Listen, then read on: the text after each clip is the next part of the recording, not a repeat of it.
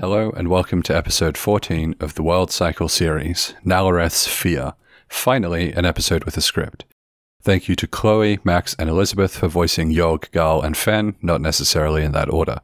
This episode contains the edited texts of Nalareth is Cornered and Underground Towns, published on the 11th and 14th of December 2021 on my blog, worldcyclepodcast.wordpress.com. Enjoy.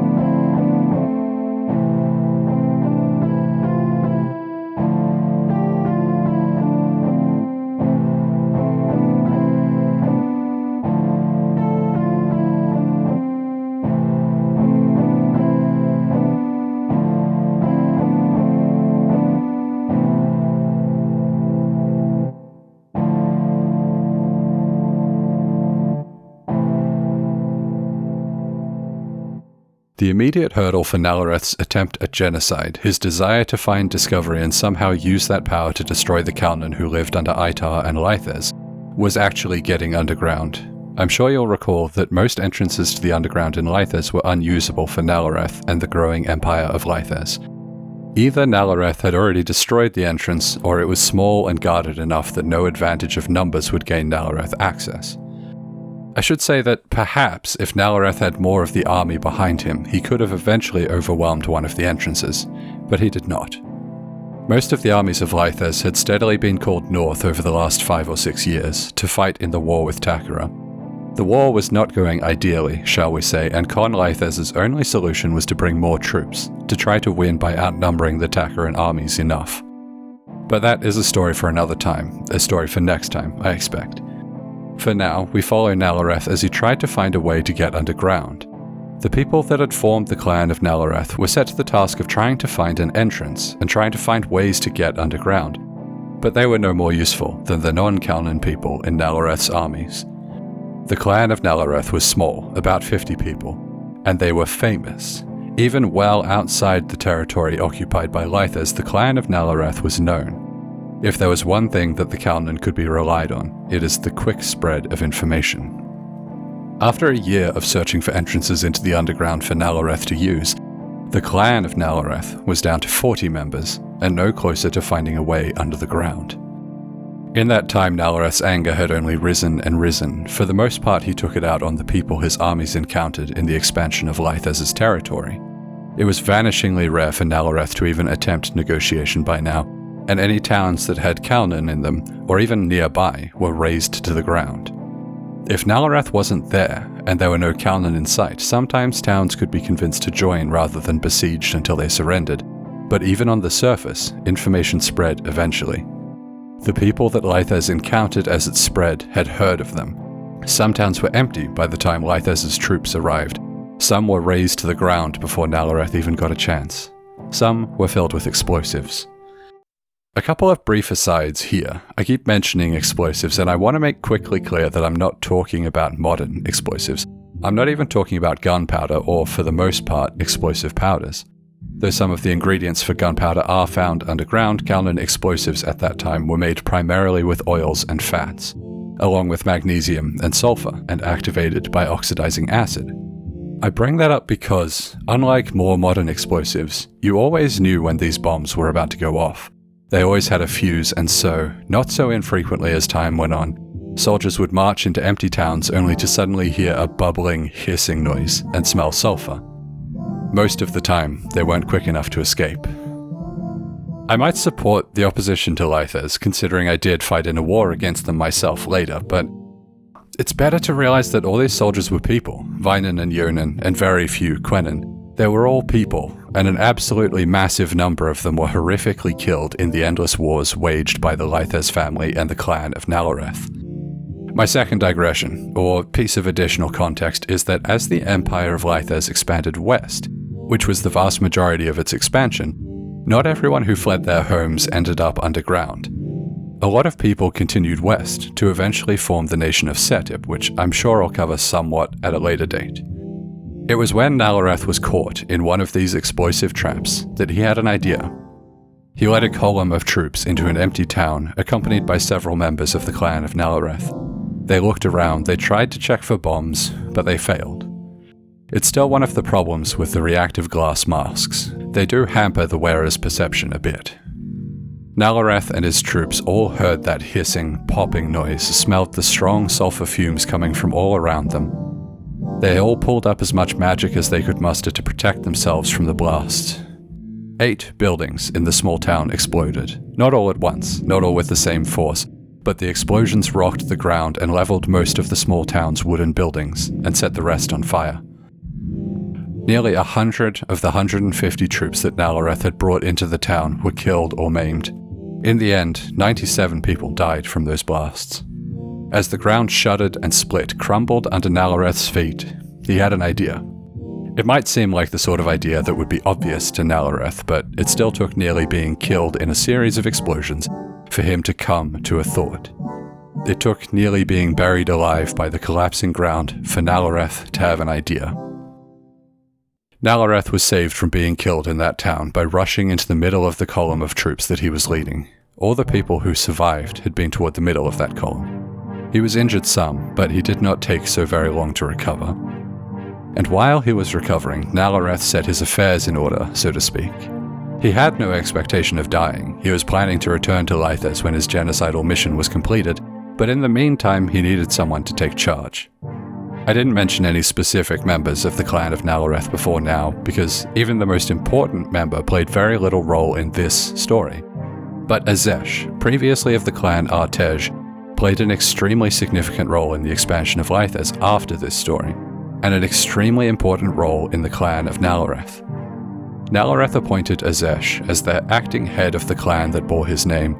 She was the leader of the clan for nearly 40 years before she died and passed the leadership to her son. By contrast, the clan of Nalareth had properly existed for about seven years by the time Nalareth went underground. It is much more the doing of Azesh that the clan survived at all and thrived the way it did in leadership of the Lythes Empire. Azesh died peacefully in her sleep, surrounded by nearly 300 members of the clan that she had built. Nalareth did not die peacefully, of course, but that is either the story I'm telling now or a story for a much later time. Nalareth picked the ruins of Denok for his plan. There was no reason for him to travel back there, no reason to pick the ruins of that town except for spite. It was certainly not a good tactical idea. Nalareth reasoned that if the ground might explode under explosives placed in buildings on the surface, and if it would collapse along some fault lines along the lines of the tunnels underground when he blasted the entrances closed, then it ought not to be very hard to blast a hole in the surface where he wanted one. So Nalareth set people to digging holes down to the collapsed rocks of the old entrance that the Tarvai had used into Nok. He filled the holes with oils and powders for his explosives, and he had members of his clan set up addition funnels and the like to add the acid while Nalareth stayed at a safe distance. It was with an almighty blast, a shower of smoke and dust and shards of stone, that the ruins of Denok were erased from the world. It was with a deep and widespread rumbling that the ground started to collapse, that a massive sinkhole consumed the ground where the town had been, consumed the hills around it, consumed part of the woodland nearby. Nalareth did not flee from the sinkhole. He was already far enough away. Nalareth did not go into the underground alone, of course, but it made very little difference in the end. He went down with three scouts from the clan of Nalareth and 30 troops from the armies of Lythes. They climbed down the precarious side of the sinkhole that Nalareth had made out of the town of Denok, and they dug their way into the tunnels and caverns of the underground. Here is the nature of Nalareth's mistake, as much as it was a mistake at all. The underground was not empty. It had never been empty, of course, but it was much less empty than it had been when Nalareth lived there. His inability to reckon with the existence of his foes led him to the ridiculous stunt of blasting his way through the ground under Denok I don't want to overstate Nalareth's abilities, but he could have dealt with the Kalnan clan well enough. He wouldn't have won the fight, of course, but he could have fled. He could have escaped easily enough. But there were far more people down here now. Hundreds of thousands of people had been driven underground by Nalareth's expansion of the Lythes Empire, and it just so happened that the people Nalareth considered his greatest enemies lived very nearby. The town called Veselon Tarvai was not the first permanent settlement in the underground. Of course, not all Kalnan clans had been nomadic even before the Ascent, and during the early days of the Ascent, the old archives had been built. They weren't old back then, obviously. But Veselon Tarvai, or Veserai, was the first large town built in the underground, and certainly the first settlement to be built alongside people from the surface. The town was not the origin of the tradition that towns had to be founded by a collaboration between at least two clans. That tradition was borrowed from some of the non nomadic Kalnan that already lived in the permanent settlements in the depths. Veserai was not built only or even primarily by Kalnan. The people from Denok and from all over what was now Lythes provided most of the labor and it was a mass decision, including from the majority of surface dwellers who built the town, to name it Veselon Tarvai. And so the old town of Veserai had lampposts with fuel reserves, had heavy shutters to close light inside the houses. It was built with light in mind, and it still lit most of the time. To further digress briefly, though the people of Veserai weren't the only ones to eventually develop luminant glass, they were the primary reason for its development. Luminant glass is, for those few who might not know, the opposite of reactive glass. Where reactive glass darkens a person's sight, luminant glass brightens it. But to return to the story of Nalareth, Veselon Tarvai was not far from the ruins of Denok that Nalareth had just destroyed. Other towns were not far from the ruins of Denok, and people came to investigate. At the time, the only town bigger than Veserai on the continent it was under was Lythes, a lot of people spread out from Veserai to look into the explosion and find Nalareth. Perhaps not everyone assumed that it was Nalareth's doing, but most would have. Hundreds of builders and warriors and scouts spread out from Veserai and the other nearby towns to look for the source of the collapse and to fix it as well as they could in case it collapsed further. Contrary to the official story, or at least the official story from Lythes, Nalareth did not stand and fight. Nalareth and his subordinates ran, they dodged and weaved and left fizzing bombs behind them. They blasted their way through dead ends and they fought as little as they possibly could. Even so, by the time Nalareth found himself in a dead end that his first bomb had failed to break open, he was down to only eight soldiers and two scouts. Hundreds of people lined up down the tunnel to get at him. Arrows and stones flew, and Nalareth hurled another bomb back down the tunnel and collapsed the roof trapping him and his now five subordinates in a small stretch of thoroughly sealed tunnel. Nalareth was confident, despite his cowardice. He had more bombs to make. He was sure he could carve through this dead end before the collapse behind him could be cleared. Why would he think that? The Hundreds of people labored on the far side of that collapse. And so he was wrong, of course. With bombs and picks and shovels, the collapsed tunnel was broken open within half an hour but the small opening was too much of a bottleneck to get past Nalareth's remaining soldiers, at least not quickly. Nalareth was confident, or he was overzealous. Nalareth's last bomb broke open the dead end, that much is true. It broke open the floor, too. It broke open the collapsed tunnel behind him. That bomb, particularly the debris it sent flying out of the collapsed tunnel, injured nearly 150 people. It killed five, not all of them were Nalareth's own people, of course. One of the soldiers, trapped on the inside of the collapse, survived the blast. Nalareth pulled up all the power he could reach to protect himself, but he was overzealous, or he was incautious. He had been fleeing for hours, protecting himself from bombs and arrows and stones for hours. He was tired, and his bomb was far too big. He survived, of course, along with about three of the people who fell with him. Nalareth fell, maimed and bloody, through the dust and smoke and sulfur fumes of his explosive. He fell with boulders and shards of stone as sharp as blades. He fell into a large sulfur vent. He fell through air that burned. Nalareth and the other three survivors fell with shattered rocks and a plume of dust into the luminescent blood of the great worms. Nalareth was not the least injured of the people who fell, but he was the fastest to react as shards of stone and corpses collided with the brilliant orange blood of the earth. Nalareth drew his knife and he wriggled through the viscous, glowing blood and he found the other people who struggled there. He sank his knife into them and he did his utmost to summon discovery with every stab and cut into the people who had tried to kill him and the people who had tried to save him. Discovery can't be summoned, exactly, in the same way that a letter inviting you to an event isn't a summons. Nalareth couldn't summon Discovery to that sulfur pit full of the blood of the great worms.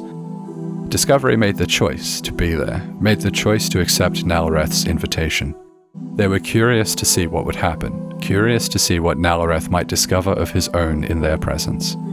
Yog and Gal and Fen were in that luminescent blood with Nalareth, they gazed upon his bloody, maimed, empty form, and they waited for something interesting to happen.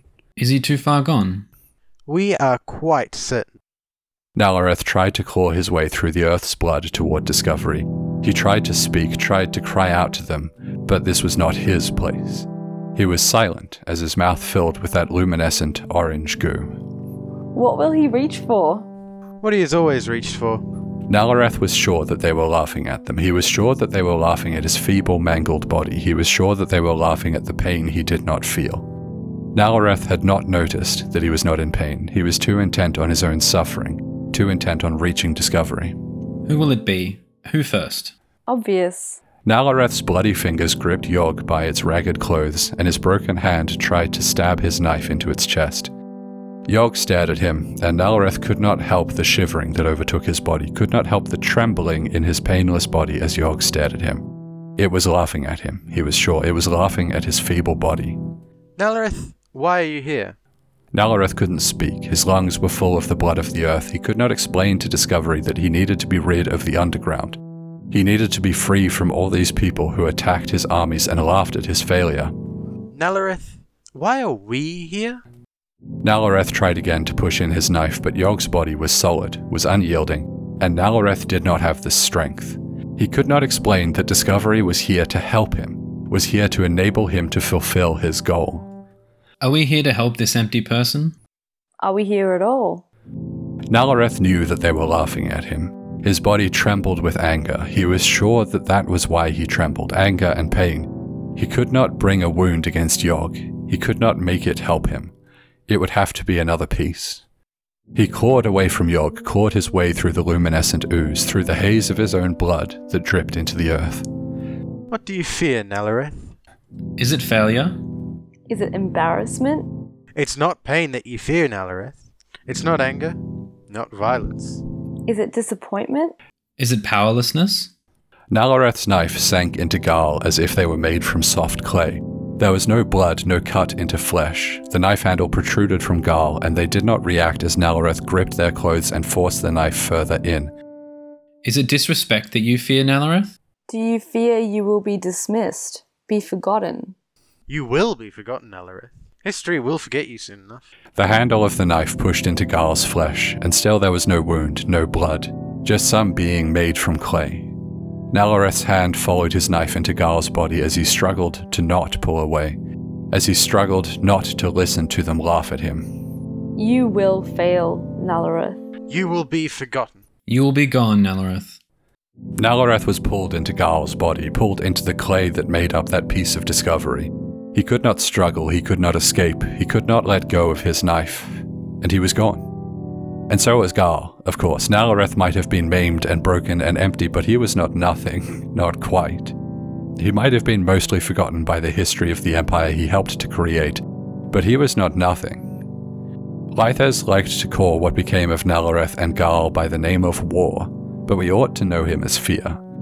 He lived a long time, and it was only when he became War that the empire was ended. That, of course, is a story for a much later time. Fear sank himself into the stone of the underground, into the vast world below the surface. There he ripped and tore at the rocks like a child having a tantrum. There he tore and ripped, and Discovery put things back together.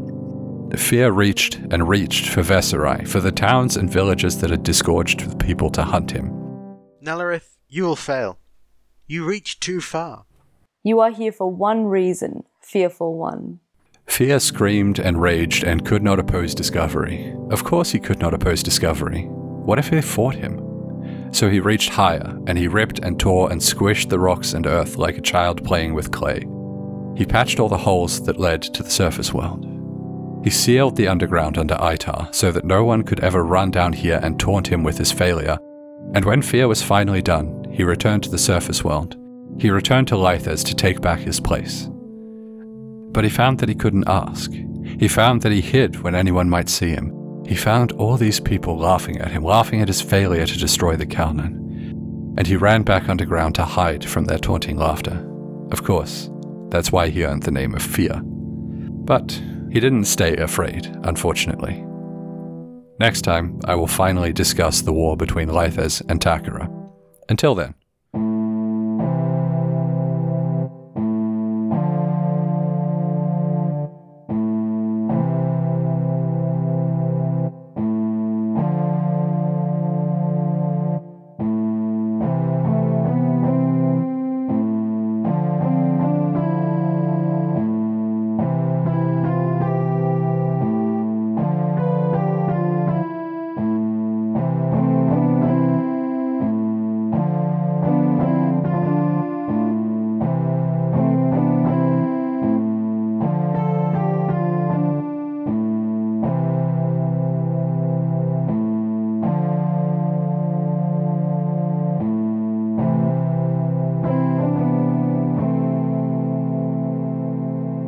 Thank you for listening to this episode of the World Cycle podcast. Hope you enjoyed it. Thanks again to Chloe, Max, and Elizabeth for lending me their voices.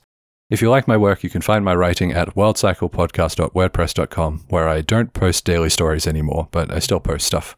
If you prefer, you can follow me at worldcycle.tumblr.com, where the stories get cross posted and I reblog a lot of shit. If you're some kind of maniac, you can follow me on Twitter at The World Cycle. All these links, including, for once, the link to the full text of the episode, can be found in the description. Until next time, remember that most people aren't laughing at you. Bye.